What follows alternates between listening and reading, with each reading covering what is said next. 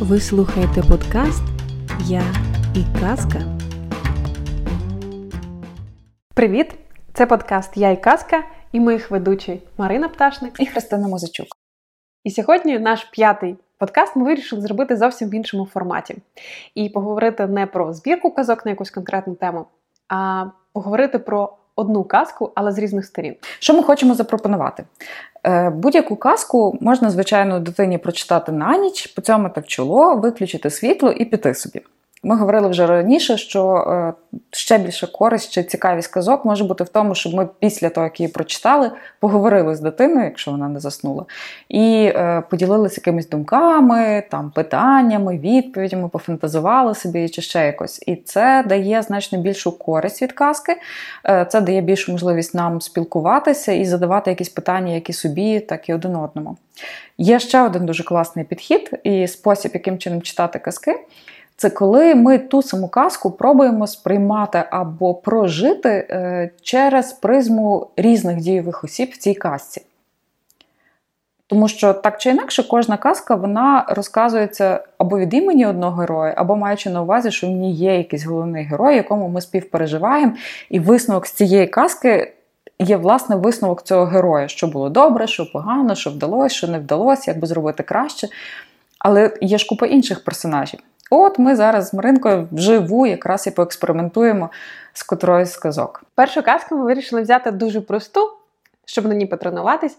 Це е, курочка ряба. Як ми пам'ятаємо, в курочці рябі були такі персонажі: сама курочка, е, діти баба. Візьмемо їх як один персонаж, бо вони там не дуже різні речі роблять.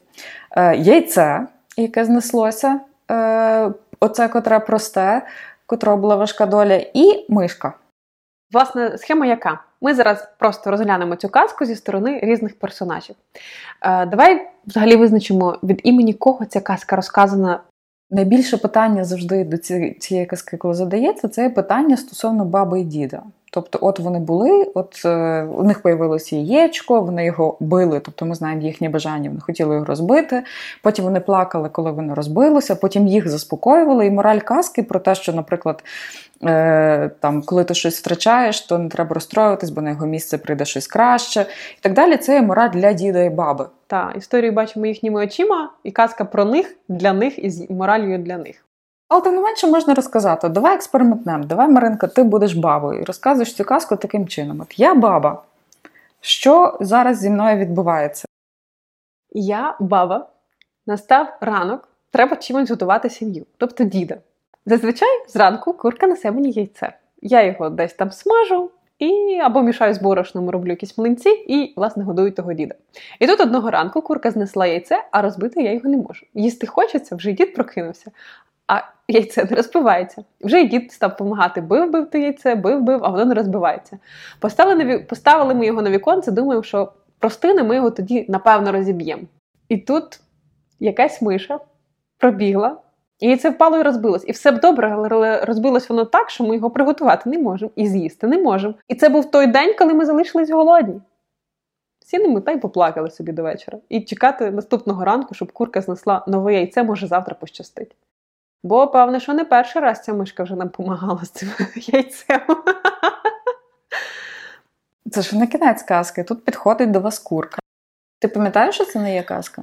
Та це вже моя інтерпретація. Так, тобто казка е, в казці для тебе про твоя курка просто прийшла і сказала, що «Ну, не не плачте, дід, не плачте, баба, я вам завтра принесу нове яєчко, не просте, а золоте. Вона їм хіба не знесла? Ні, вона їм пообіцяла. Це Вона ще й просто пообіцяла ми заплакали ще більше. Бо ми ще й завтра не поїмо, розумієш? Що з тим золотим яйцем робити в селі? Класно, що з тим золотим яйцем робити в селі, бо в селі його не продаш, ломбардів немає. Це це хіба кудись іти далеко, може до якогось е, царя короля, який знає ціну золота і може його на щось тобі поміняти? Не знаю, в моєму світі діди баба яйцем харчуються. А що робити з золотим? Я як згадую село, ну, це знаєш. Е- у мене зразу спливає золоте яйце, значить що вкрадуть. Бо це ж село, там вже багатства не можна. Якщо в тебе тільки з'являється багатство, зразу всі на нього будуть зазіхати. Коротше, не хіпієнт в цій касі, взагалі ні разу. Зверни увагу, наскільки міняється моральність і уявлення про хороший чи поганий кінець цієї казочки, якщо ти починаєш бачити іншими очима. Добре, давай я спробую. Я буду пробувати розказати від імені курки. Я є курочка, я улюблениця діда і баби. Ем, я знаю, що я їм дуже добре допомагаю. Я кожного дня їм несу яєчко, я бачу, як вони їдять. Я практично член цієї сім'ї. Е, ось я одного ранку їм знесла яєчко, як завжди, на одному місці, в гнізді. Е, дід з бабою його взяли, і щось в них не склалося з тим, щоб його приготувати. Вони його поклали на вікно, бігла миша, воно розбилося. Е, от. Ну і вони почали плакати. Мені їх дуже шкода, і я би хотіла їм зразу знести наступне. Я тільки не можу, бо в мене цикл наступний раз я можу нести тільки наступного ранку. І я їх намагаюся заспокоїти. Більше того, я розумію, що е, я то не проста курочка, в мене там якісь таланти. В мене е, один з моїх далеких родичів був взагалі золотим півником. От, І я подумала, що це власне той момент, коли я їм можу допомогти не щоденним яйцем, а я можу використати якийсь свій талант і дати їм можливість конкретно поміняти свій спосіб життя. В них є велика біда, я можу допомогти. І я приходжу і кажу, що ви не плачте. Я завтра піднатужусь і я зможу вам подарувати золоте яйце. Його не можна буде з'їсти, але ви його зможете чи продати, чи зробити з нього монети, купа різних речей, поміняти хату, стайню, купити там ще козу, корову, і взагалі ми заживемо добре. Треба просто трошки почекати до завтра. І тут я згадала про Джека і бобове дерево, у якого була курка, яка несла золоті яйця. Вони жили в селі, і він прекрасно знав, що робити з золотими яйцями. І що він з ними робив? Не знаю, що він з ними робив, але жили вони з мамою далі добре. Ну от. Коротше, моя версія про те, що в селі не знають про золото, мабуть, розбивається тут як. Е, як що? Що розбивається? Коротше, розбивається вщент. Дивися, що тут є цікаво. Якщо уявити, що ми цю історію проговорюємо, наприклад, з дітьми чи там ще з кимось, так? Е, Суть навіть не в тому, чи ти правильно зрозуміла мораль казки. Суть не в тому, що мала на увазі баба насправді. Е, суть в тому, які питання піднімаються в той час. От в тебе піднялось питання: Окей, в мене трапилося там великий мішок золота. Та? А взагалі це плюс чи мінус? Це для мене ресурс, чи це для мене головний біль? І це абсолютно життєва ситуація, тому що не завжди е, якийсь успіх чи щось, до чого ти не готовий, падає тобі на голову ти знаєш, що з ним робити, ти можеш розпорядитись тим правильно, ти можеш не попасти в халепу. Купи фільмів є про те, як люди знаходять чемодан з грошима, як правило, їх або вбивають в кращому випадку, або просто їхнє життя йде е, по несхідній. Можна дитині поставити питання, якби в тебе був мішок золота, або там багато грошей, не знаю, якби в тебе був мільйон, що би ти зробив? Що би ти побажав? Що би ти купив? Можливо, це спосіб показати дитині, що ти можеш мріяти про велике, і це не тільки про те, що ти купиш всі іграшки світу. Ну там далі можна ж її розвинути на те, що вона може, про що вона може мріяти, і сказати їй про те, що мріяти можна про будь-що, навіть якщо в тебе цього золота ще немає, ти можеш до того йти просто своїм шляхом, але уяви, що в тебе є необмежені можливості, бо світ він великий, і ресурсу вистачить на всіх. Просто ти часто собі забороняєш цей ресурс мати. Стосовно того, є оцей весь цикл казок, що ми з тобою згадували, починаючи від світіка сіміцвітіка до різних, коли в тебе появляється можливість виконати якусь кількість твоїх бажань. Як ти цим розпоряджаєшся? Це десь те саме питання. А ще мені згадалося одне питання: було студія Сенс психологічна львівська, Мар'яна Франко, її керівник, і в неї було питання. «Е, якщо би ви на 100% знали, що у вас вдасться, що би ви зараз зробили? Та я люблю це питання. Останні пару місяців я його дуже часто задаю всім іншим людям. І це десь про те саме. Як цікаво, що до цього можна дійти від курочки ряби. А, е, ми ще не дали про курочку. Який висновок про бути курочкою? Е, що я як курка відреагувала та, в цій касті? У мене є певні таланти, про які не знають мої навіть моя сім'я. Я їх бережу на потім. Чому? Я не знаю чому, але для мене це і про те, чи завжди ми знаємо все про наших оточуючих, чи не зарано ми їх називаємо просто куркою. І чи зможемо ми в випадку потреби чи зміни ситуації побачити в них їхні приховані таланти? Мені це зараз нагадує спілкування з дітьми, моїми підлітками, так? коли в якийсь момент е, щось я розповідала про себе, що їх дуже здивувало. Е, вони про мене як чогось не знали, чи то подій в моєму житті, в основному вмінь моїх. Що, мама, ти катаєшся на скейті? Чому ми ніколи про це не знали? Так, ну, Я не знаю, чого ніколи про мене не знали, що я катаюсь на скейті. Ну так, катаю, встали, поїхали. Е, І з батьками і дітьми це дуже часто ситуація, що батьки дітей ще спостерігають. Є тривалий період, коли батьки зацікавлені розуміти, що з ними відбувається. Потім діти закриваються, ми знаємо менше, чи там наскільки вони їх пускають. Але діти батьків не мають ніколи потреби вивчати. Діти з батьками ніколи не спілкуються коханий з коханим. Коли тебе цікавить все, а що треба в сьомому класі, а що в одинадцятому, а про що ти думав? О Боже, ти знаєш, як виглядає море, розкажи мені, як ти її побачив перший раз. Ми коли-небудь такі питання задавали батькам.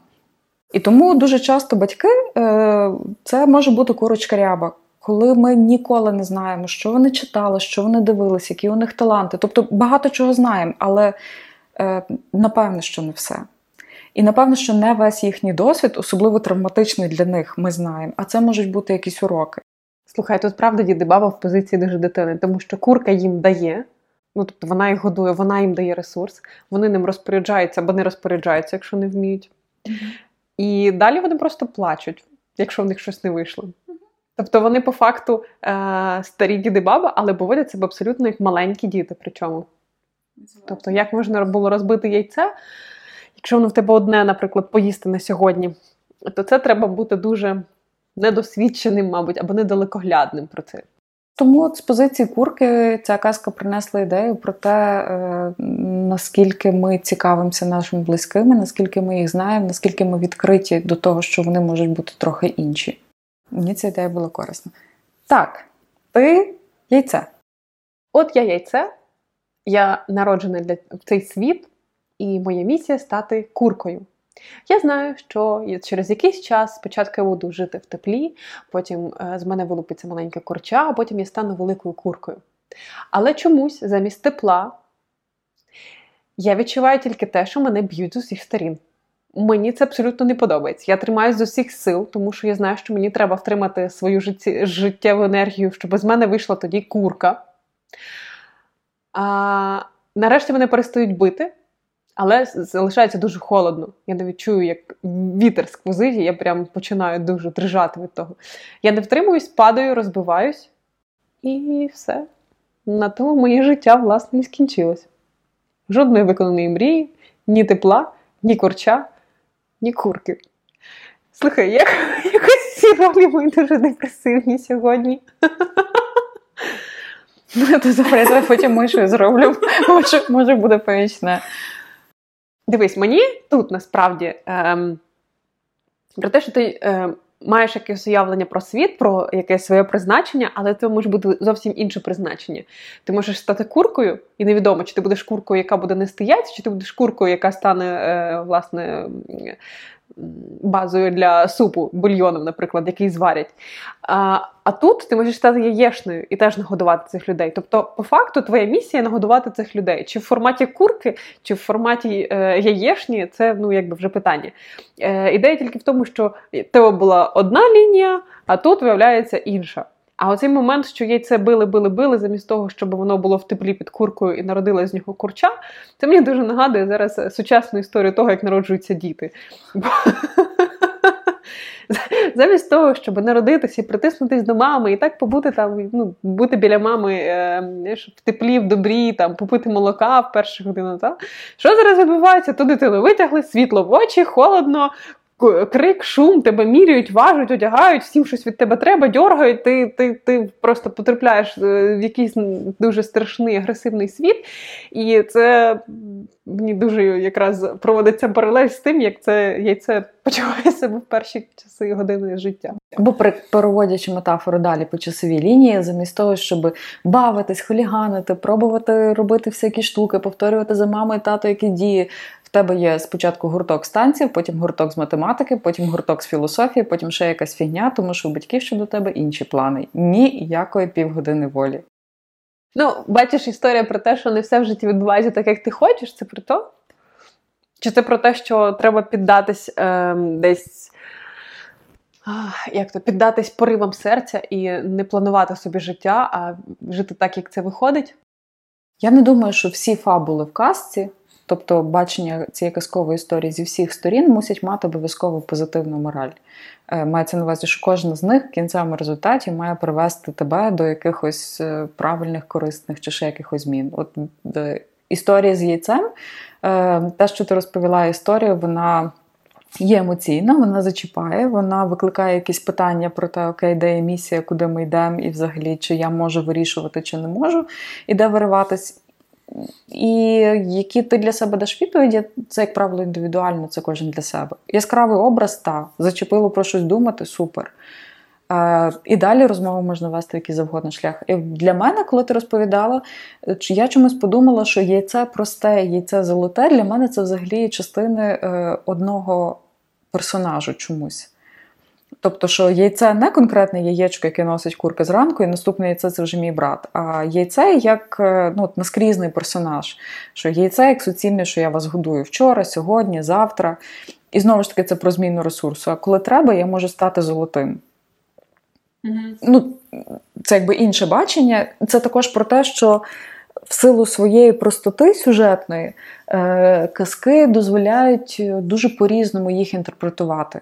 І е, кожна, кожен читач, слухач, батько, мама, там, дитина, вони мають право цю історію для себе чути по-своєму. Так як в тебе яйце це це така частинка життя, для мене яйце це це було щось наскрізне про ресурси, про зміни. Ну і насправді продовжую тему, ту, що я говорила про е, курку.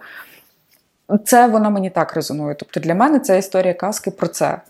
Нехай це навіть звучить, що в даному етапі мого життя мені потрібна ось така метафора, і я її собі можу почерпнути з казки, взяти користь і піти далі.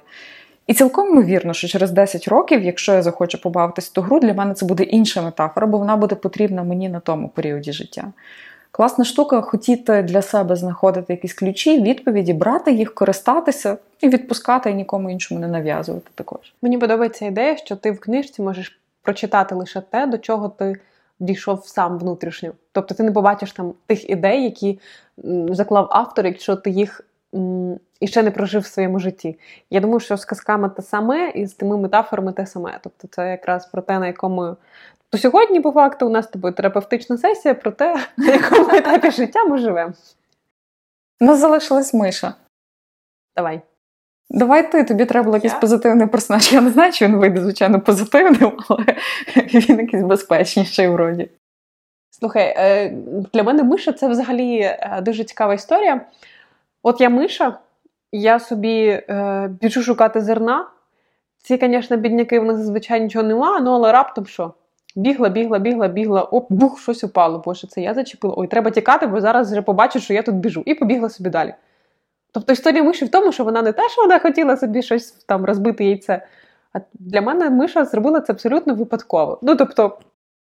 Ти знаєш, це колосальна штука, те, що ти зараз говорила, е, для чого вона мені помічна. Недавно епізод знайомою, яка жаліється, що її до сліз довела бабуся, е, бабуля десь там якийсь умовний вахтер з синдромом Вахтера яка сказала якусь фразу грубим голосом, достівалася, попала не в ту хвилину. Ну і людина ходить з, дійсно сумна, стривожена, в сльозах. Е, після слів бабусі, грубо кажучи, у неї було цілісне яйце, її настрій, її психічний стан. Спокійний, хороший, в якийсь момент якась миша прийшла, хвостом махнула, і ти розбитий на цілий день. В такій ситуації здається, що те, що з тобою відбулося, те, що тебе розбило, мало якийсь умисел. Тому що якщо є умисел, є мотив. Якщо якась людина хотіла тобі нахамити, хотіла конкретно тобі нахамити, значить, не знаю, там ти заслуговуєш того хамства. Ну, в кожен по-різному. Хтось просто відповість агресію, але, як правило, такі люди і не запаряться. А ті, що яких потім таке випадкове хамство мучить, це, як правило, власне, люди, яких воно ранить в їхню особли... особисту готовність бути насвареним, розкритикованим і так далі. Так?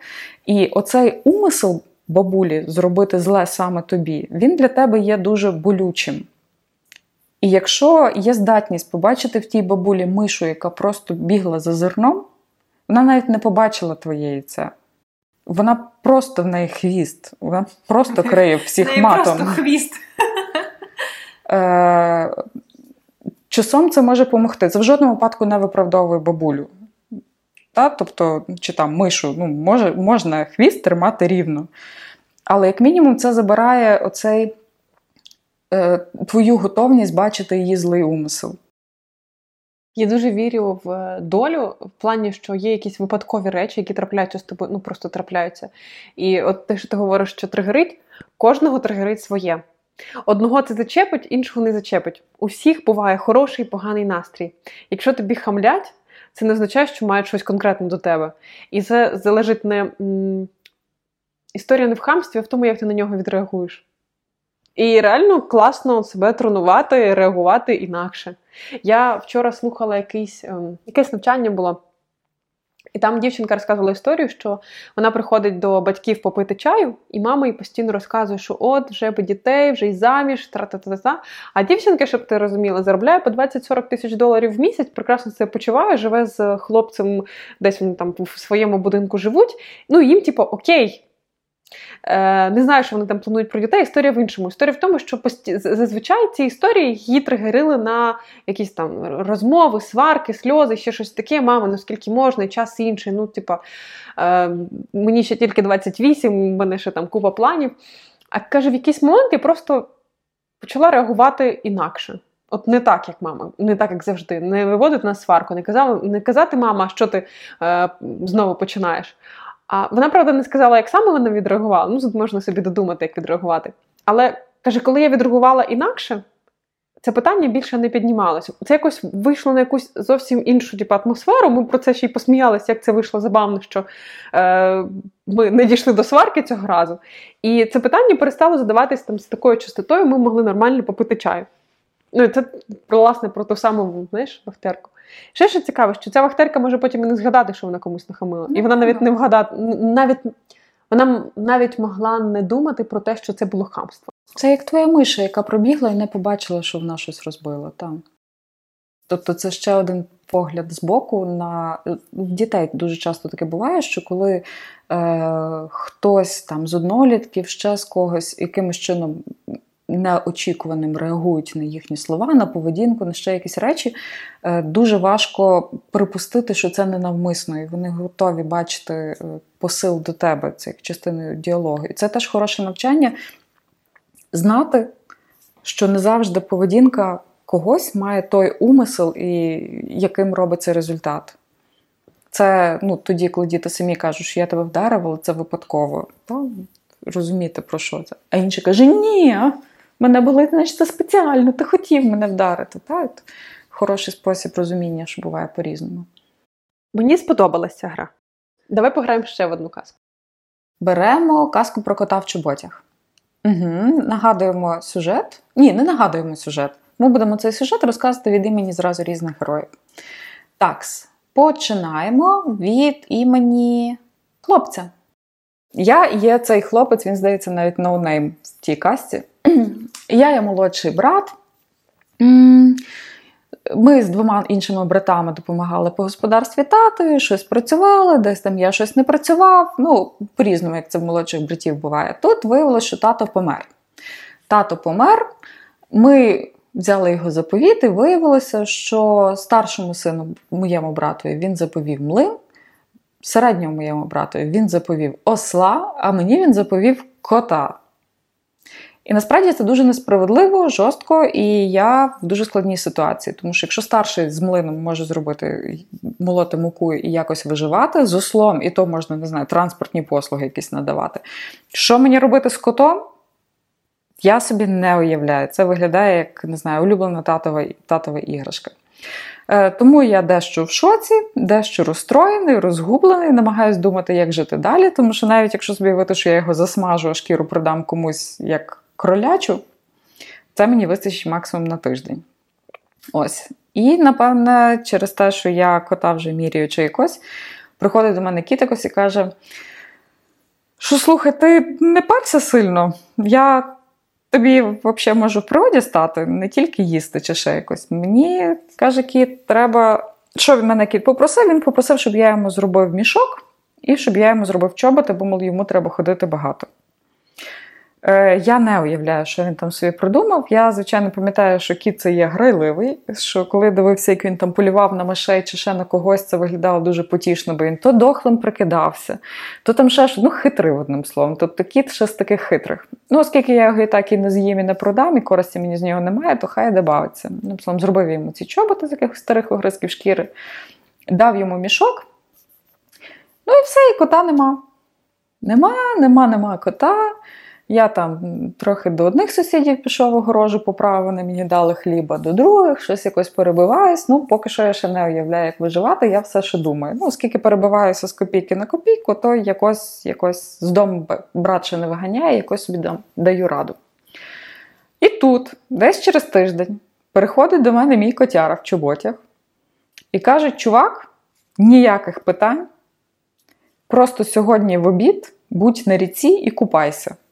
Це дуже дивно, але оскільки мені і так в більшості скучно, роботи немає, підхід е, цей зовсім непонятний, ну, не знаю, зробив же я йому чоботи, ну треба ж далі йти. Окей, піду поплаваю. Плаваю, плаваю, плаваю, плаваю. Тут чую, що на березі, на дорозі якийсь гвалт, чую голос свого кота який верещить, що господар, барон Карабас, то не барон Карабас. Я не знаю, що вони хочуть, але бачу, що біжать до мене. Підозрюю, що скільки на ріці є сам, то значить це є барон Карабас. Я пробую булькати, щось кіт придумав. Я, значить, там роблю вигляд, що я тону. Мене витягують на на берег. Я дивлюсь, ну ладно, мужики якісь витягли. Я дивлюсь наверх, а там принцеса стоїть, там король стоїть, королівська карета стоїть. Вони всі на мене дивляться, а я голий. Я намагаюся чимось прикритися, незручно капець як. З мене там хтось починає ржати. А мій кіт бігає, розказує, значить, там якісь щось курлю, якісь басні. Тут від них якийсь придворний біжить вниз і одягає мене в абсолютно шикарний одяг. Я такого в житті не бачив. Ну, бачив хіба от біля короля, коли проїжджали повз нас, там якісь його придворні такі ходили. Ну, я вдягнувся, франт. А ті мені махають, вже, що Молдова йде до нас. Я не знаю, що придумав кіт, ну як мінімум, одяжка в мене класна, це мені вже підходить. Я собі думаю, що окей. Буду підігравати наскільки можу, якщо розсипеться, завжди може втекти. Я тут ліси добре знаю. Вони мене запрошують в карету. Сідаю я біля них. А принцеси Квіточка, така мила, почервоніла. Я на неї раз моргнув, другий раз очки підняв, все бачу моя. Розкисла просто всю. Очі, значить, ці щоки рум'янцем налилися. Ми з королем щось говоримо про поля, посіви, там ще якісь штуки. Ну, класно. Тут уяви собі мій шок. Як десь ми проїжджаємо повз поля, на яких працюють люди, відкриваються двері, і король кричить. Чиї це поля? А я розумію, що це ж якась частина гри взагалі. Ну і, напевно, вони якось мене мають на увазі. Люди кажуть, барона Карабаса. І кіт мені в цей момент підморгує. Я розумію, що, типу, ага, ну окей, мабуть, це я. Їдемо далі, там ліси знову. Ну, чиї це ліси? Я думаю, ну все, зараз як вони скажуть, що це пана Григора. Ні, всі люди кричать барона Карабаса. Не знаю, що там кіт намутив. Я просто боюся насправді на нього подивитися, бо це простий котяра, який ловив мишей. Я йому просто зробив мішок і два чобота. Один ще й продірявлений, бо я не сильно старався би нафіга коту чобот, чобіт. Та? І тут не знаю, що далі. Під'їжджаємо ми до замку. Я розумію, що зараз ми попалимося, тому що це замок відомого людожера, е, велетня людожера в наших краях. А карета валить вперед. А кота з нами нема, бо він дьорнув десь наперед. Я думаю, ну все, тут нас і з'їдять. Заїжджаємо, і в мене ще такі думки, думаю, тут з'їдять. Ну, звичайно, з принцесою катнувся в кареті, теж не зле. Ще з іншого боку, втрачати нічого, мені і так не зрозуміло було на що жити, і так голодно останні два тижні, і нічого хорошого не світить. Ну, з'їсть людожер, то з'їсть. Ну, але авантюра, авантюра. Одним словом, заходимо ми в замок. Король питає, чий це замок. Тут вискакує мій кіт і каже: так це ж барона Карабаса, і такий на мене. Не знаю, що він провернув, але замок реально був порожній. Людожера не було. Ми там приходимо в великий зал, він взагалі накритий. Ми сіли їсти, начебто це для нас все е, накрито. Я собі думаю, ну все, зараз це все закінчиться, дайте мені 5 хвилин, щоб я кота розпитав взагалі, що було. Говоримо, говоримо, говоримо, говоримо за гостиною і так далі. І король мені каже: слухай, знаєш, бароне, і я вже відкликаюся на барона. Якщо би ти раптом хотів стати членом нашої сім'ї, то я не проти, щоб ти одружився з моєю донькою, бо вона он як червоніє, коли на тебе дивиться. Я не знаю, скільки ця афера могла би тривати, тому я, звичайно, швиденько сказав: ага, окей, розберуся з котом потім. І я з точки зору цієї казки, і з точки зору цього персонажа, я, власне кажучи, не знаю, наскільки це афера чи не афера, і мені досить неспокійно. Через те, що я не розумію, чому мої сусіди-селяни кричали, що ці поля, які насправді зовсім іншого чувака, належать барону Карабасу. Я взагалі не знаю, куди дів кіт цього барона Карабаса. Я просто грав в якійсь п'єсі, яка могла завалитись кожного дня, і мені точно треба поговорити з котом, щоб зрозуміти взагалі, що, як з цього всього виплутуватись далі. Ну, я тихесенько собі похихікала про всю цю історію. Знаєш, це як казка про принцес, тільки навпаки. Так. Типа. Причому я ніколи не думала, що цей хлопець насправді, по-перше, він попав. По-друге, це зовсім не хороша для нього була історія. Йому мало бути реально цілий час дуже неспокійно і стрьомно, тому що йому треба було вгадувати, як правильно себе повести, бо він може завалити всю якусь сцену. Плюс він мав себе точно почувати ідіотом, тому що він не розуміє, що відбувається, і не має жодного контролю над ситуацією. І насправді він так і не знає до кінця, чи це йому на краще, чи це йому на гірше. Слухай, але він такий аморфний по всьому життю і по всій казці, що в принципі мені здається, він звик, що з ним просто щось трапляється. Якщо е, подивитись, я я якийсь момент думала, чому чому третій дурить, чому постійно останньому щастить? Чому третій? Е, давай згадаємо, як тоді було. Коли було три сина, три доньки і так далі, ну особливо коли три сина. Перший син він завжди залишався на господарстві. Він як старший, він виховувався як людина, яка залишиться цим господарством керувати. Другий теж трошки його туди вчили, а останній він завжди знав, що він з хати піде. Тобто е, господарство ніколи не залишалось меншому. Менший він як типу останній, і він на всякий случай, знаєш, запасний. Ну, власна історія про те, що йому, в принципі, ініціативність і активність по життю не потрібна була. Від нього було найбільше свободи. В нього було найбільше свободи, але Йому треба було просто виконувати якусь роботу по дому, щоб його там сильно не цей, не знаєш, не вигнали з хати, але від нього нічого не хотіли. Йому його нічому практично не вчили в плані господарства, бо на нього особливо не розраховували. Він просто якась робоча сила, теж син, та але це син, який піде, і він не буде цим займатися, не буде розвивати е, це господарство. Ну є ще штука, що це син, який піде, і тому о, він є на нулі. Ну, в сенсі, перший син залишиться з господаркою, треба просто пильнувати, там другий теж як. А з останнім що?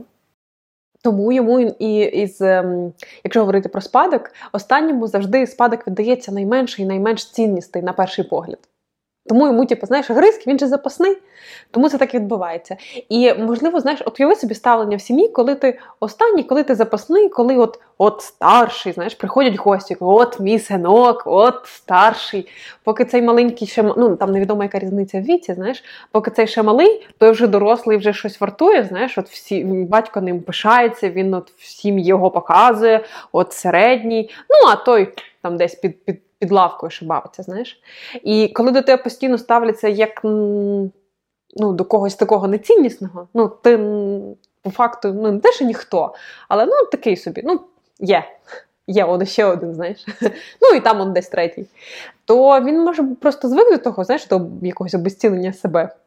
І тому з ним просто щось траплялось. Він звик, що ним керують, контролю, ну, контролюють, знаєш, що він по факту не має там права голосу. Всі... Ну, мені так здається, що могло бути так.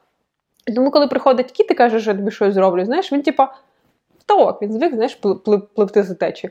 З іншого боку, до речі, якщо він знає, що він керує своїм життям далі і йому нічого не уготовано, він міг бути навпаки ініціативним і сам своє життя будувати. А можливо, через те, що він був останній і його менше строжили, і він був найбільш вільним в плані вибору, що робити, окрім домашніх справ. Е, бо його там не сильно навчали і цим всім запарювали, то можливо е, він тому і такий грайливий по по життю, типу авантюрний, знаєш, ну та окей, що мені втрачати? Знаєш, мене так нічого немає. Те, що ти говориш, мені зараз нагадали оці казки, е, що потім кажуть, що чому вони закінчуються на найцікавішому місці, що вони одружилися жили довго і щасливо. Там ж якраз тільки все, всі проблеми і починаються. Та? Тут так само, що насправді казка не має кінця, тобто не. Цілком можливо, що виявилося, що він виграв джекпот. Тобто, коли е, коли він розпитав кота, що відбулося, і виявилося, що кіт організувався абсолютно правильно, в нього різко появився цей соціальний ліфт, і все життя помінялося. Або ж кіт не зовсім все оцінив. Ну, тут насправді кінець казки досить відкритий. Є афера, в яку повірили, але потім щось відбувається. От, от далі цікаво, чи король розпізнав в ньому е, дурня? Ну, в плані дурня, в тому, що він не володіє цими полями. Тому що це не він це все організував. Що це все афера, і що це все ну, не, неправда. По факту, я не знаю, чи будемо ще далі про короля, але історія яка? Ем, я трохи читала про те, що відбувалося там всередині ем, 16 століття Франції, і тоді королі не були найзаможнішими. Коли королі віддавали своїх доньок е, заміж за когось важливого і багатого, вони таким чином набували якраз е, якийсь соціальний ліфт самі для себе. Королі мали соціальний ліфт завдяки тому, що віддавали своїх доньок заміж за вельмож. Ну, напевно, власне, це і описано. Я, власне, думаю, що казка тут є про соціальний ліфт в більшій мірі, ніж про оцю історію, як потім ти використав свої можливості. Тому це тому вона, власне, на цьому моменті і закінчилась. Тому що теж є ж різні казки, питання, які ти собі ставиш, вибираючи казку, так, почитаю я щось, як би мені збагатити. Це одна тема. Почитаю я щось, як би маючи щось хороше, не розтратити. Це про три бажання і так далі. Та? Тобто з різними запитами приходимо, ця казка, очевидно, власне, про ліфт. Окей, давай пробуємо її розказати від імені кота, очевидно. Давай. Жив собі не то жив в сім'ї. Коли хотів, ганявся за мишами. Взагалі, мені було цікаво жити. Ті миші з ними дуже класно бавитись. Я то, то, то мертвим прикинусь, то в борошні десь заховаюсь. І вони весь час велись на мене. То я собі, власне, полювати їх навчився дуже добре, тим і забавлявся. І не завжди їх їв, іноді полював е, так заради розваги, але що робити? Такий вже уродився. І от одного дня хазяїн помирає і залишає спадок. Щось там ділили-ділили, і мене теж записали в спадок. Ну, бо по хаті то мишей я всіх виловлював, і це було цінним, що ці миші потім не з'їдали їхнє борошно. Зате мене хазяїн дуже цінував, і тому записав мене в заповіт і віддав мене меншому сину. Ну, бо син найменший він якби дурний, він нічого не вміє. І тому батько знав, що я можу йому допомогти вижити в цьому житті. Бо якщо йому дати млин або віслюка, то він з тим не справиться, він не знає, що з тим робити. От він мені його і залишив. І відчуваю я, що відповідальність за цього малого не мені, що я маю стати йому вчителем і провідником в цей тяжкий складний світ. А він, такий негідник, він ще й з'їсти мене хотів. Дивлюсь, щось він на мене так поглядає якось недобре. На базар приніс, питає, скільки це тут у вас коштують шкурки. Думаю, ні, щось тут нечисте. Треба йому якось натякнути, що я взагалі-то не простий кіт. Ну, я йому і кажу: слухай, ти мене не не продавай, ти мене не їж. Я тобі у пригоді стану.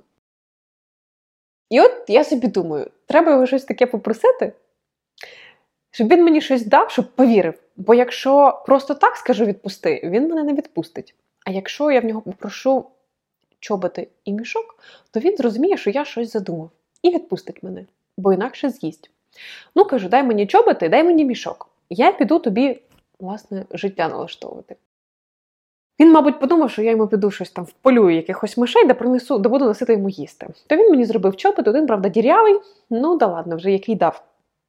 Але по, по чагарникам все одно ходити краще. Ну і коли так ідеш, то е, тоді е, ти менше схожий на полюючу тварину. Та й так можна десь на базарі продертись. Ну, власне, дав він мені, я й пішов. Пішов, одну раз тварину впіймав, думаю, треба його, ну, що розмінюватись на дрібниці? Треба вже грати, то в банк. Там є король, я його зараз піддобрю, а потім щось з тим зробимо. Подивимося, як піде. От я йому раз впіймав, придумав ім'я тому тому брату, що він Карабас, барон де Карабас.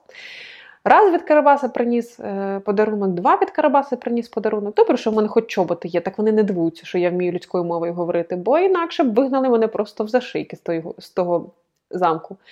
От і носив я собі довго-довго носив, поки король не розказав мені, що їдуть вони на полювання. Ну, точніше, як розказав. Він не розказував, я підслухав під вікном. Ну, думаю, треба цим скористатись. Прийшов своєму і кажу: ти кажу, питань не задавай, іди купатись, а я все рішу. Ну, а він дурний, що йому пішов і купається. Я його одяг швиденько хап та й викинув туди в урвище. І побіг кричати королю, що там он мій е, мій барон тонеть. Вони його швиденько е, витягли, той бідний пручався, думав, що його вкрадуть. Вдягли його добренько е, та й посадили в карету. От вони їдуть, а я побіг вперед. Думаю, треба підготувати. Біжу, біжу, біжу, бачу, стоять якісь селяни. Кажу: якщо ви не скажете, що це поле барона де Карабаса, то вас поріжуть на шматки. Ті злякались, вони ж залякані. Сказали, добре, я й побіг далі.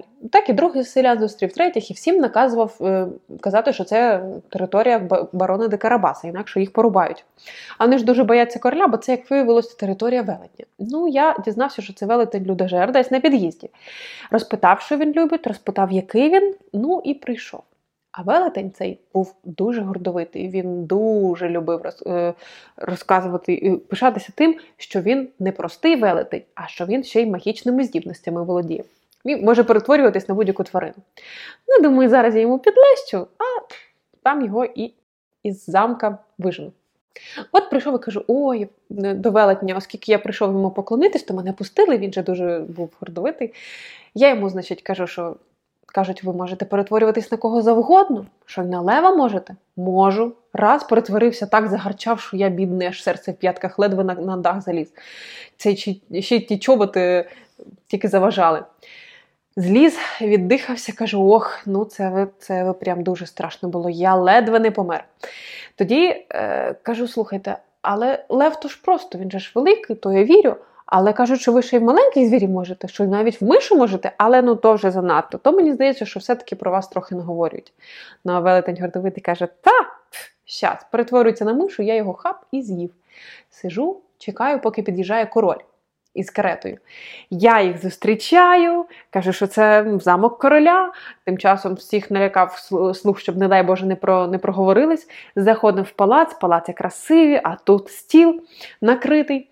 Е, я, правда, е, не сказав їм, що тут людожер жив, ну, бо мало лі, хто знає, що він тут на на стіл собі накриває. Ну, Вони сіли, поїли, нічого не помітили, все їм було нормально. Ну, а там все по плану, мій дурненький е, так е, зачарував цю принцесу. Власне, поки я ходив там цих слух чепурів, приходжу, а вони вже тут і весілля порішали. Ну, ми ввечері весілля справили та й залишились жити в цьому замку. Ну, а я на правах е, улюбленця сім'ї залишився жити на перинах, і мишей ловив вже далі тільки для розваги. Найбільше питання до кота в мене при цьому. Люди вірили коту, що його порубають, що їх порубають е, мечами, якщо вони не скажуть, що це поляче їсть. Це були просто слова. Це був просто кіт. Да, він був в чоботах, але це був просто кіт, і це не було нічим підкріплене. Ти поки розказала, сказала ключову фразу: Я знав, що вони залякані. Це про силу спостереження. Коли ти не включаєшся, коли ти спостерігаєш за процесами, які відбуваються поряд, ти можеш спостерегти, що якась група людей є залякана. Ну, от кіт, так, він побачив. Селяни, от такий розклад, такий соціальний уклад. Він навіть не людина, він взагалі тварина, його ці всі розклади не цікавлять. Але він знає, що там відбувається. Е, його, начебто, це не хвилюється на його проблеми. Не знаю, як там нас не цікавить політика Ірану.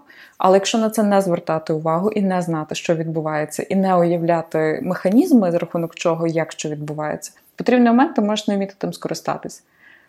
Це про швидше широту спостережень. Кіт в усіх точках зверни увагу. Він перемагав, тому що спостерігав. За велетним спостерігав, за селянами спостерігав, за дурним, ну за цим третім сином він спостерігав. І, власне, тим, що він спостерігав, він знав, що його хоче з'їсти. За королем він спостерігав. Тобто він виграв завдяки тому, що він був уважний. Так. Ясно, що в нього ще й схеми, там десь авантюрний розум і так далі. Але він був уважний, і це от прям дуже культивується. Бо всі решта було дуже багато знаків е, для того самого короля, які би могли підказати королю, що це все неправда, що це все бутафорія, що це все взагалі не ну, не, не ніяк цей, що це проста людина. Та? Але м- Оскільки вони або блокували десь свою уважність, ну тобто ну, не передавали значення цим цим речам, або е, просто не були уважними і вірили в те, що хотіли вірити, ними можна було маніпулювати. Це про те, що ти не можеш маніпулювати людиною, яка не хоче, щоб нею маніпулювали. Мені десь це туди. Мені ця історія, я зловлю себе на відчутті, е, що вона мені дуже в одній лінії з отими серіалами останніми Breaking Bad і е, Озарк. Про авантюристів і про те, що е, величина масштаб авантюри може збільшитись в якийсь абсолютно неконтрольований спонтанний спосіб. Кіт зверни увагу, ну, навики спостерігати, аналізувати, е, виплутуватись у нього були зі старту. Йому вони не були потрібні, коли він просто полював на мишей і жив собі в мельника в будинку. Стається ситуація, де він відчуває загрозу собі. Це от ти казала, коли хлопець почав на нього дивитись хижим оком і питатись на базарі, скільки така шкурка би коштувала. Так? Він розуміє, що це небезпечно, і ці його здібності вони набирають неймовірного масштабу. Це, от як ти втрачати нічого, якщо ти то в банк, твої слова. Та? І мені це от про історію, що часом е, людина з такими фантастичними здатностями, готовністю на ризик, інтелектуальними здібностями, вона може бути дуже тривалий час непомітна. Ти навіть ніколи не знаєш, чи ти не є цей кіт, поки ти не потрапиш в обставини, де треба виживати. Ти бачила Дедпул? Там же теж досить схожа історія, що в них активувались е, їх е, суперможливості в критичних умовах. Ну і по факту ми всі в критичних умовах десь проявляємо ті речі, які десь глибоко заховані у нас, про які ми можемо навіть не знати. Мене дуже мене дуже цікаво, яка мотивація у кота, тому що по факту він міг просто втекти. Сказати, що він боявся смерті, ну, може бути, але він пішов з мішком і у чоботах собі гуляти, і він міг не повернутися. Це говорила про відповідальність. Це я так відчула. В касті про це не було, що це відповідальність. Дивися, пам'ятаєш, ми з тобою говорили, що дуже багато народних казок зараз нам звучать е, в авторському викладі. З авторськими інтерпретаціями. І насправді, коли ти своїй дитині чи комусь розповідаєш казку, так чи інакше, навіть інтуїційно, якщо ти читаєш цю книжку, ти е, все одно даєш свій авторський ухил. Коли дитина захоче, вона буде читати її сама. Більше того, вона зверне увагу на ті речі, які її, як ти кажеш, тригерять і є важливі. І це буде її прочитання. Тобто від е, якоїсь е, інтерпретації свого фільтра ти не втечеш. Або ти, як читач, його ставиш і сприймаєш по одному, або ти, як переказувач, ставиш і переказуєш по одним чином. Тому нічого немає поганого в тому, що ти почула цю казку так. І це супер, якщо. ну, Тобто мені ця версія про діяльність кота суто е, з мотивів відповідальності здається дуже правдивою. Впевнена, що цю кашку можна прочитати десятьма різними способами, і не в кожного буде своя правда, і від кожної своя користь. Мені вона підходить, вона для мене дає щось, що я би шукала. Більше того, я знаєш, зловила себе на думці, що цікаво було б цю історію розказувати паралельно зі сторони кота і хлопця, тому що був один момент, коли вони обоє відчували один одного якимись дурнями. Е, Я говорила про те, що кіт а, якийсь непонятний втік в чоботях, ладно, ну не ясно, що він придумав, також і будь піду кота. Тобто я, як е, хлопець, не не сприймаю його серйозно. І так само ти постійно розказувала, що кіт сприймав цього чувака як мій дурень. І якщо розповідати про цю історію паралельно, знаєш, як розказують двоє друзів, коли якусь поїздку, а я тим часом, до речі, був там-то. І якщо цю казку розказувати одночасно, що в той час, коли він там ганяв, я сидів вдома і думав, Боже, куди його понесло, того кота мишей ловить, е, можна провести паралель з життям, коли без комунікації хорошої з другом, з партнером, бо з будь-ким іншим, з ким ти комунікуєш, е, кожен собі малює ситуацію не так, як вона є насправді. Не бачить, коли хтось робить інші зусилля, не може оцінити задум, якщо цей задум не був проговорений. З іншого боку, коли просто хтось не ділиться своїми переживаннями, друга сторона може думати, та він дурник, лише тому, що вона не спитала, що в цієї людини далі в голові. Чому кіт не взяв цього чувака? І чого вони не зробили це разом? Чому він йому не розказав? Мож, ну, можемо подумати. Але ну, в цілому вони ж могли разом це, і тоді би цей чувак, сидячи у короля в е, кареті, він би не ну, не губився би, коли і там і там е, його поля, і там його ліси, і тут, власне, його вдягли. і рап... Він не розуміє, що відбувається. Тобто він міг е, взагалі зірвати весь план, тим, що він не знав, що відбувається. З того, що ти розповідала, історія звучала таким чином, що кіт був котом батька. І він синів бачив очима батька. Ну, він був як батька, не знаю, сабутильник, там, та, друг якийсь, більярд разом грали. Він з ним на одному рівні, він його компанія. І тому цей малий як ти розповідала про розклад молодших синів, та ну в мене от старший молодець, другий не підкачає, і третій десь під лавкою ще бавиться. Та от для нього цей третій був під лавкою бавиться. І це і про те, е, що коли є діти, які так чи інакше мають брати участь в нашому житті, до останнього їх відсовується думаючи, що вони ще не можуть зрозуміти, що вони ще можуть тільки позаважати, що а, нащо тобі це все знати? І це, до речі, також дуже класний урок, тому що коли, наприклад, сім'я потрапляє в якусь чи фінансову, чи ще якусь кризу, і дітей від розуміння глобальної ситуації до кінця е, від, якби захищають. Тобто не говорять, що відбувається, не говорять, що є якісь зміни. Е, діти відчувають, що вони якісь дурники, вони не мають потреби ніяк брати участь в ситуації. Хоча, з іншого боку, можна було б сказати, значить так, народ, дивіться, ближче два місяці ми там маємо, не знаю, обмежений бюджет. Що це означає? Це означає раз, два, три. І дитина з дуже малого віку насправді може розуміти, що вона свої бажання може контролювати там минулого місяця я би міг попросити новий мобільний телефон, мені би його купили. Цього місяця я розумію, що я не хочу мобільний телефон, тому що зараз ми його собі не дозволяємо.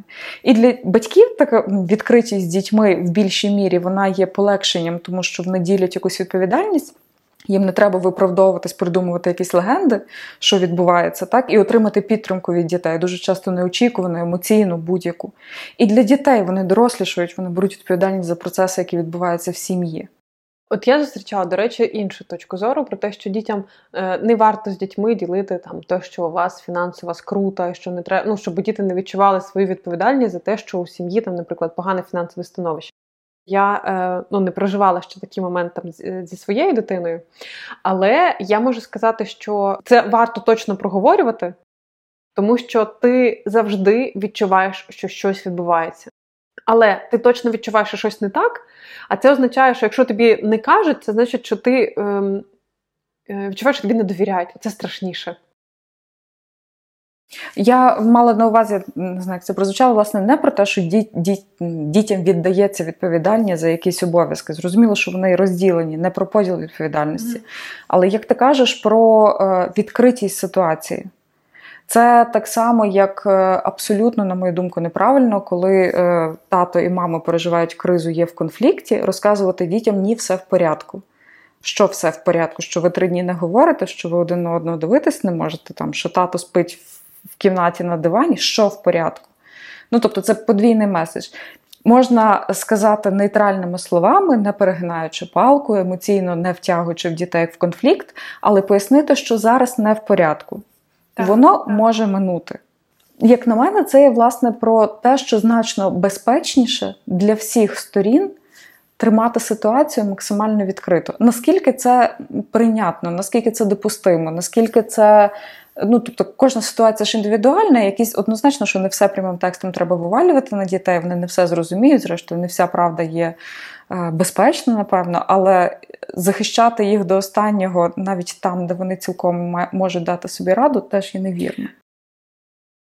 Я нещодавно читала історію про те, як ем, Мама 12-річній доньці розказувала на кухні історію про те, як тато мамі зраджував, і тому вони розійшлись, і як тепер мама страждає, і як взагалі який папа там такий сякий ля-ля. Е, Якщо інтерпретувати твою історію, ну твою позицію про те, як це мало би бути, я собі уявляю так: про те, що тато з мамою розходяться, сказати варто, але про те, що тато там десь зраджував, чи мама десь зраджувала, чи ще якісь такі деталі дуже особисті, інтимні, того говорити не варто. Тобто дитині достатньо розуміти, що щось відбулось щось, це окей. Я скоріше відчуваю себе, якби я це відчувала дитиною. Якщо я знаю, що відбувається, наприклад, я знаю, що зараз якась фінансова там криза в сім'ї, та я знаю, що фінансова криза, і я дивлюсь, що батьки з цим роблять. Тобто я можу на це дивитись з точки зору Навчання. Навчання, та, та. Я дивлюсь, як можна з цим працювати. І ну, це ж не, не означає, що якщо криза, то всі цілими днями плачуть, сваряться і так далі. А про те, як батьки думають, знаєш, про те, як вони знаходять рішення. Мені здається, що тут помічним є задавати собі питання, для чого я говорю те чи інакше. Тобто, якщо брати Мгм. от історію з мамою, донькою, так я говорю, що ми розходимося для того, щоб в доньки не було уявлення, що хороші стосунки, правильні сімейні виглядають ось так. Чи для того, щоб вона знала, що її попереду чекає, щоб вона мала час це прийняти. Тобто, от ми ще зараз разом, але через якийсь час ми будемо жити окремо. І в дитини появляється час адаптуватись до змін, зрозуміти, задати питання, сприйняти це. Сказати, що е, оскільки дитина дуже часто має схильність на себе проєктувати, відчувати себе винною за якісь проблеми батьків, розказати там в якихось загальних фразах, що це не твоя вина, ми просто там не знаю. Не маємо почуттів, щось відбувається. Мі- Тобто, якими словами пояснити, що це те, що стосується їх двох, окей, це для дитини. Коли розказувати про те, як тато образив маму, очевидно, реакцією буде дитини це відчувати на тата образу мам за те, що він образив маму, до нього агресувати і псути з ним стосунки. Тобто, виходить, що мета цієї фрази це от розбити тата і доньку, Мгм. не дати їм комунікувати між собою. Якщо це мета, бо очевидно в деяких випадках це для деяких жінок це мета, тоді ок, вона розказує. Якщо при цьому жінка собі уявляє, що вона хоче зберегти можливість дитини спілкуватися з батьком і отримувати там якусь емоційну підтримку, очевидно, вона не має цього говорити. Ну, якщо говорити про кота і нашого хлопця, знову ж таки, для чого він би мав і скільки саме говорити? Якщо він переживав, що хлопець надмірно наперед почне втручатися, там ходити до велетня, випендрюватися, всім щось розказувати, і просто афера дуже швидко підніметься, значить ми не говоримо. Якщо він має сказати, під- тобто наказати, ні, я не знаю, хто такий Карабас, а тут легенда інакше, та тоді треба сказати, що дивись, буде така афера, і от кількість деталей, які проговорює кіт, вона має бути на користь правильної поведінки, щоб щось не наламати. Це якщо повертатись до казки. У нас залишилось два персонажі, яких би можна було ще проговорити: це король і велетень. Давай я візьму велетні. Давай. Ти не хотіла просто трагічних історій, тому я цю історію візьму на себе. Може, це моя, е, може, це мій урок, який мені треба прожити. Тобто, ну, я велетень, е, я багатий, добре живу, там бродовий замок, маю купу майна, купу земель, якихось людішок, маю таку слабкість, люблю їх жерти. Але для цього є великий, плюс я є з якогось давнього роду, вмію перетворюватись на різних істот, на яких хочу. Ну і взагалі я з цим всім виріс, я молодець, я крутіша, ніж всі. Е, Звичайно, що мені дуже болісно, якщо хтось цього не бачить або не вірить. Коли ми гахнемо на е, бенкеті з моїми друзями, я запросто все показую, в кого і як, і як може перетворитися. Та дуже, дуже не люблю, коли хтось піддає сумніву якісь мої можливості. Ось. Ну, такий я собі за- самозакоханий. І от, значить, я живу, живу, живу, якось приходить до мене кіт в чоботях. Мені, в принципі, байдуже, що їсти, можна і кота. Але він мені починає нести якісь речі про те, який я там класний, що він про мене чув, і що про мене люди говорять. Мені завжди цікаво, що про мене люди говорять. Я це ласкає мою самооцінку, моє вухо. Тому я говорю, що не їсти не зразу, а ще послухати, що він говорить. Значить, він сказав, що от, що люди, е, щоб ти в лева перетворився, і що дійсно так вже ясно, що я так можу. Хай кіт щось побачить перед смертю хороше. Ну, я перетворився в лева. Він там дьорнув аж під саму стелю. бо Я класний лев, я такого великого. А потім він мені сказав, що мов, ладно, великого будь-хто зможе, будь-хто зможе перетворитися, чи я зможу в мишу. Чомусь він вирішив, що в мишу це складно. Як складно? Мені не складно. А він сказав, що складно. Ну, треба ж було мені йому показати. Я в блоху перетворився. Ну і я так красиво в мишу перетворився і далі нічого не пам'ятаю. Мені цікаво було, як ти закінчиш, як ти розкажеш його сварі. Як в одній казки написано, а вона його ам і з'їла. Тут мені здається, ще якась травма в того велетня. Це однозначно, просто я би не я не думаю, що він сам свою травму усвідомлює, як це часто буває в самозакоханих людей, які е, постійно таких нарцисичних, які постійно потребують любування, підтвердження своєї значимості, там цих от похвал і так далі. З ним все окей, він просто на сцені. І та, якщо зовні дивитись на його персонажа, його слабкість в тому, що він настільки потребує похвали, що це просто перетворюється на золотий ключик від нього. Тобто ти Похвали правильно, візьми на слабо, і який би він не був крутий велетень, він в тебе в кишені. Це чувак, у якого все найкраще. У нього великі поля, у нього ідеальні ліси. Там прям описано, наскільки там це все класне. У нього дуже красивий замок. Що король його, коли побачив цей замок, він прям закохався і каже: Ох! Так, так, і зразу доньку від і зразу доньку віддав за, за цього третього сина. Десь він перегнув палку. Е, навпаки, в нього не було е, здатності до гнучкості. Якщо б він міг допустити, що окей, я можу щось, хтось може не вірити, що я перетворюсь в мишу. Ну, добре, не вір. Іди собі з тим кіт. Або просто з'їсти того кота. Він не вірить, я його з'їм. Але було важливо, тобто, оця негнучкість і однаковий сценарій всім довести, всім показати, і, власне, йому коштувало життя і всього прекрасного, що він наплодив. І бачиш, теж його ця самозакоханість настільки засліпила очі, що ну що він ну теж забувся, він не був уважним, бо тут кіт маніпулював дуже прям відкрито агресивно. Я думаю, враховуючи, що цей чувак був людожер, і селяни його були залякані. Е, в нього, в принципі, не було багато комунікації для того, щоб він, в принципі, знав, що можуть маніпулювати. Це знаєш, коли на е, горі, на п'єдесталі, коли ти дуже відомий, то дуже часто люди власне самотні. Селяни залякані, і ніхто не дозволяє собі з ним говорити так. Ті історії про переказування казок от з різних е, з позицій різних оповідачів. Е, мені здається, що сюжет казки дуже міняється. Казка робиться зовсім не про те, про що те, як ми звикли її чути. Але при цьому е, я для себе звернула увагу, що в кожній інтерпретації, яку зараз мали, чи це моя, чи це твоя, е, я знаходила для себе щось неочікуване, але важливе і корисне. Щось, що от я можу взяти і йти далі, щоб проподумати. Е, не знаю, чи суть про власне казку і її особливість, чи це суть про розмови, а давай спробуємо розказати історію з цього боку і подивитись, що там взагалі відбулося.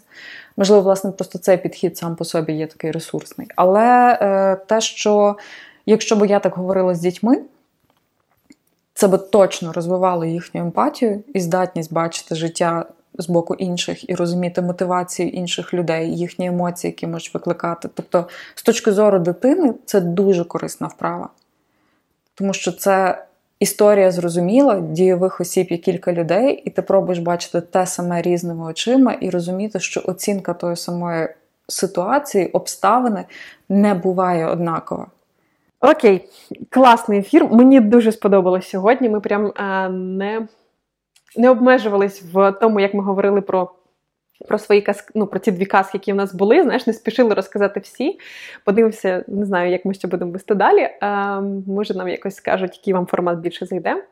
Пропонуємо вам також повторити якось навіть для себе, для цікавості такі вправи на простих казках і відчути той же ж кайф, який ми відчували сьогодні з Мариною. На цьому все. З вами були Христина і Марина. Ви слухаєте подкаст Я и казка.